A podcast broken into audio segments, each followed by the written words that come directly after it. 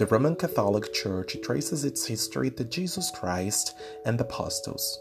Over the course of centuries, it's developed a highly sophisticated theology and an elaborate organizational structure headed by the papacy, the oldest continuing absolute monarchy in the world.